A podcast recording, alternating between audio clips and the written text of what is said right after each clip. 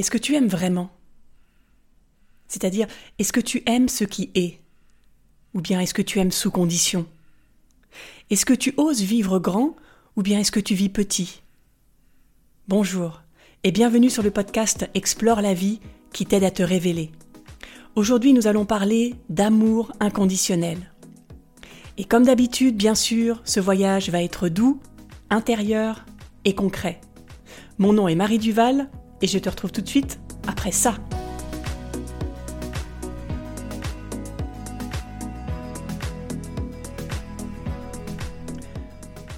Quand on était jeune, on était libre, enthousiaste, confiant. Et puis la vie a placé sur notre chemin des obstacles, des difficultés, petites ou gigantesques, peu importe. Alors pour ne plus souffrir, tu as stoppé tes élans. Tu t'es restreint, tu t'es retenu, et tu as fermé ton cœur pour le protéger. Tu ne lui fais plus confiance. Tu n'oses plus. Tu réfléchis avant de parler. Tu joues petit. Tu aimes petit. Tu vis petit. Tout ça s'est fait inconsciemment, sans que tu le décides vraiment. Ça s'est fait peu à peu. Tu t'es habitué sans t'en rendre compte. Si bien qu'adulte, tu trouves ça normal de vivre petit. Jusqu'à ce que la vie te rappelle que non, ce n'est pas normal. Ce qui est normal, c'est comment tu vivais avant, quand tu étais enfant, quand tu étais dans le flot et que tu suivais tes élans de vie. La semaine dernière, dans le dernier épisode d'Explore la vie, on a parlé de corps et de mental. Si tu n'as pas écouté l'épisode, je t'invite à mettre cet épisode-là sur pause et à aller l'écouter et ensuite de revenir. Parce que l'amour est à mon sens totalement lié avec le corps et le mental. Si tu es dans ton mental, tu ne peux que vivre petit. Parce que le mental met des filtres entre le monde et toi, entre les autres et toi, des filtres de méfiance. Ton mental est fait pour ça, on l'a vu. Son job, c'est de te protéger. Donc il se méfie. C'est pour ça qu'il mouline tout le temps, parce qu'il doit trouver des solutions, des stratagèmes pour te protéger. Alors que si tu es dans ton corps, Rappelle-toi, c'est ton capteur à sensation. Tu es donc en lien avec tes ressentis et avec tout ce qui t'entoure.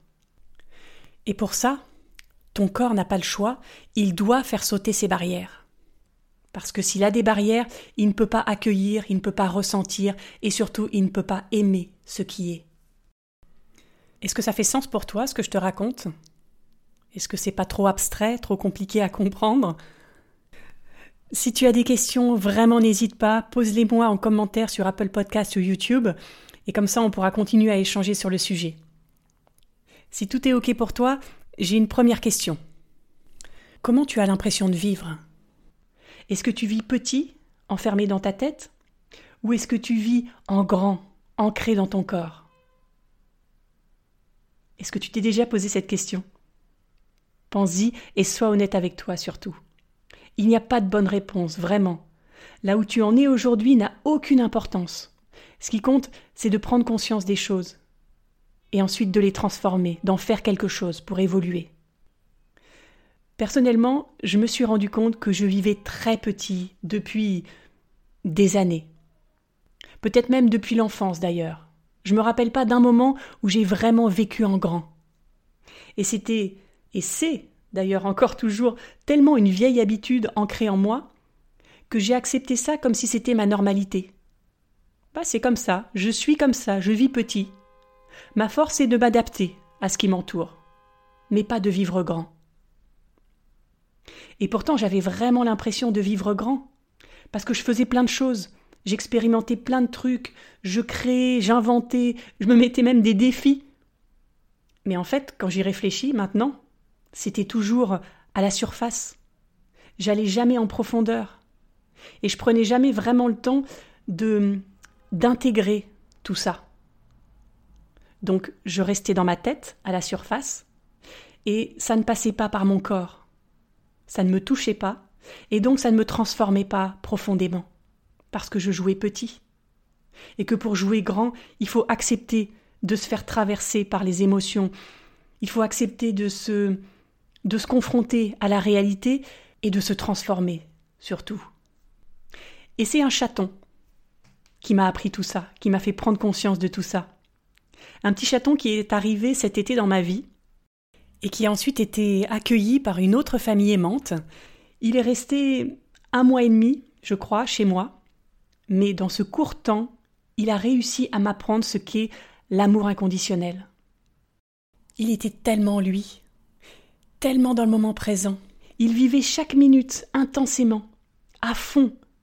Il était tellement joueur, tellement coquin, tellement gourmand. Tout était l'occasion pour lui d'expérimenter et de profiter. Mais ce qui m'a le plus touché, c'est la façon qu'il avait, quand je le prenais dans mes bras, de ronronner. Il ronronnait comme j'ai jamais vu un chat ronronner. Il était tout petit, parce que quand je l'ai adopté, il avait un peu plus de deux mois. Il était petit, mais il ronronnait, mais comme un vieux matou. C'était impressionnant. Et le pire, c'est qu'il ne ronronnait pas pour obtenir quelque chose, pour me séduire ou pour me manipuler. Non, il en avait presque rien à faire de moi. Il ronronnait parce qu'il se sentait bien, et que ça lui faisait plaisir de profiter de l'instant. Il se laissait juste traverser par son émotion. Mais en étant si généreux avec lui-même, et en exprimant son amour pour l'instant qu'il vivait, il me transmettait cet amour. Et c'était contagieux. Ça me touchait profondément. Je fondais et je craquais forcément pour lui. C'est ça, être amoureux de la vie. C'est ça l'amour. C'est être généreux. Peu importe ce qui t'arrive, peu importe ce qu'il y a autour de toi, peu importe si c'est le moment ou pas. Parce que ce petit chaton, comme je te l'ai dit, il avait deux mois quand il est arrivé chez moi. Et il venait d'être séparé de sa famille. Donc il avait toutes les raisons d'être en colère, toutes les raisons d'avoir peur. Il aurait pu se cacher sous le lit, ne pas sortir, le temps de s'adapter. Mais non, il a été de l'avant. Et en plus, ce que je t'ai pas dit, c'est que j'ai déjà un chat. Un vieux matou de onze ans, qui fait trois fois la taille du petit chaton, et qui, comme tu peux l'imaginer, l'a pas accueilli de façon très bienveillante. Mais le petit chaton n'avait pas peur, il avait peur de rien, et il y allait, il allait embêter mon chat. Mon chat qui, évidemment, ne voulait pas jouer, donc il lui montrait bien qu'il n'était pas content. Mais ça arrêtait pas le chaton. Il était tellement sûr de lui, il avait tellement confiance qu'il en était magnifique. Et sais-tu comment la famille qu'il a adoptée l'a nommé? Roméo. On pouvait pas faire mieux, non? Alors depuis, ben oui, j'en ai marre de vivre petit. Je réalise que je suis toujours sur la retenue, que je me méfie, que je juge, que je critique, et que j'attends que ce soit les autres qui fassent le premier pas. Alors oui, j'en ai marre de me protéger, j'en ai marre de me restreindre. J'ai envie de voir grand, de penser grand, de ressentir grand et d'ouvrir mon cœur à la vie. Voilà pourquoi j'ai décidé d'aborder ce sujet de l'amour cette semaine. J'espère que cette thématique te fait également vibrer et que tu vas repartir de cet épisode avec des découvertes, des idées à mettre en place aussi dans ta vie. Et surtout que tu vas repartir avec cet élan d'amour pour la vie que je vais essayer de transmettre dans cet épisode. Quand on parle d'amour, généralement, la première chose à laquelle on pense, c'est l'amour pour quelqu'un d'autre. Ou à la rigueur, l'amour pour quelque chose. Mais tu t'en doutes, parce que tu commences à me connaître, c'est pas de cet amour extérieur dont on va parler aujourd'hui. Ce que je te propose, c'est plutôt d'aller explorer l'amour à l'intérieur de toi. Parce que pour aimer l'extérieur, il faut que tu ressentes l'amour en toi. Tu ne peux pas donner ce que tu n'as pas. Si tu ne t'aimes pas, tu ne peux pas aimer la vie.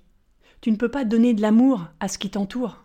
Tu es dans tes pensées, à revivre le rejet, la peur, la culpabilité, la honte, l'injustice, toutes ces blessures qui alimentent le non-amour en toi. La bonne nouvelle, c'est que, comme je disais la semaine dernière, au sujet du pardon, on n'a pas besoin de l'autre pour pardonner. Eh bien, c'est exactement pareil pour l'amour. On n'a pas besoin de l'autre pour aimer. Aimer, c'est une décision à prendre pour toi. C'est un choix, en fait, à faire entre aimer et avoir peur. Est-ce que tu as remarqué que tu ne peux pas faire les deux à la fois? Tu ne peux pas être en même temps dans la peur et dans l'amour. Si tu es dans la peur, que génèrent tes pensées, tu ne peux pas aimer ce qui est puisque tu n'as même pas conscience de ce qui t'entoure ou de ce qui est à l'intérieur de toi. Donc la peur ou l'amour, il n'y a pas d'autre choix. Mais autant tu n'as pas de décision à prendre pour avoir peur. Autant pour aimer, tu dois prendre la décision, de façon consciente et régulièrement, parce que tes pensées vont revenir à la charge, parce que forcément tu vas te faire happer, tu vas te faire avoir, embarquer par tes pensées. Mais c'est de plus en plus souvent de prendre conscience que tu t'es fait avoir et de revenir à l'intérieur de ton corps et de ressentir pour pouvoir aimer. Est-ce que tu peux décider, là maintenant, d'être heureuse quoi qu'il arrive? Est-ce que tu y crois vraiment? Je te pose cette question parce que la réponse n'est pas aussi évidente qu'on pourrait le penser. Parfois, on pense vraiment qu'on veut aller mieux, mais au fond de soi, on ne veut pas vraiment sortir de nos difficultés. Parce que prendre cette décision, ça signifie que la vie peut être simple, et donc qu'on s'est trompé pendant tellement d'années, qu'on a perdu notre temps. Donc pour ne pas réaliser ça, pour ne pas se donner tort à soi-même, on préfère continuer à alimenter ce qui ne va pas, à entretenir ce personnage malheureux, et surtout, surtout, à rendre les autres responsables de nos malheurs. Comme si c'était l'extérieur qui influençait l'intérieur. Mais à l'intérieur, c'est toi qui décides. C'est toi la reine de ton royaume. C'est ta responsabilité de vivre le cœur ouvert ou pas. Et si tu décidais, toi, de ce que tu veux ressentir à partir de maintenant Et si tu changeais ta façon d'être Si tu décidais de ne plus laisser le regard, ni même l'amour des autres, te dire comment vivre Parce que ça, ce n'est pas de l'amour. Ça, c'est de l'amour sous condition. C'est de l'amour créé par le mental et non ressenti par le cœur. Pourquoi attendre que les autres te valident? Pourquoi attendre qu'ils t'aiment avant toi? Pourquoi être sur la retenue finalement? La question que je me suis posée et que je te pose à présent, c'est qui serais-je si j'arrêtais de penser comme ça? Comment je me sentirais si j'autorisais la vie à m'aimer sans compter? Si je m'autorisais à donner sans attendre, à aimer sans compter également la vie? Est-ce que tu te sentirais pas plus libre? Libre d'être toi-même Libre de ressentir de l'amour et de l'exprimer comme bon te semble, juste parce que tu aimes ça. Tu aimes être en vie et tu as besoin de te le montrer. Est-ce que tu te sentirais pas plus vivante? Plus confiante de pouvoir suivre le flot de ce qui vibre pour toi? C'est exactement ce que fait Roméo. Il aime ce qui est. Il n'a pas peur, il est dans l'amour, et il suit le flot de ses envies en restant fidèle à lui-même. Évidemment que c'est pas simple. Si c'était simple, tout le monde le ferait. Ce n'est pas simple parce qu'à l'intérieur de soi, on a toujours cette petite voix qui nous dit Tu ne peux pas, tu n'es pas assez, tu n'as pas fait ça, tu n'as pas fait ci, mais si tu mettais sur pause, si tu arrêtais d'écouter tous ces mensonges, qu'est-ce qui se passe? Qu'est-ce que tu risques à aimer? À oser aimer? À oser t'autoriser l'amour dans ta vie? De souffrir? D'être blessé? Tu es adulte, tu n'as plus cinq ans, tu es suffisamment forte et intelligente pour te protéger en cas de besoin? Peu importe ce que tu vis, peu importe où tu en es, tu peux décider de mettre un peu plus d'amour chaque jour dans ta vie. Donc vas-y, aie confiance en toi, ose être vivante et laisse la vie s'approcher, te toucher, t'aimer, doucement au début, et puis laisse-la rentrer un peu plus et encore un peu plus. Aime ce que tu vis, aime ce que tu es, et si tu ne fais pas ce que tu aimes, Aime ce que tu fais, en y mettant tout ton cœur. Je suis sûre que là, maintenant, tu ressens ton énergie qui circule à l'intérieur de toi. Si c'est le cas, concentre-toi uniquement sur ça, sur ton énergie qui pétille. et amplifie ce que tu ressens. Dis-toi Waouh C'est quand même magique la vie. Je peux vivre des moments comme ça. Je peux décider de les vivre et d'éprouver plein de joie et de reconnaissance, plein d'amour pour moi, plein d'amour pour la vie. Apprécie le moment. C'est ça, aimer ce qui est.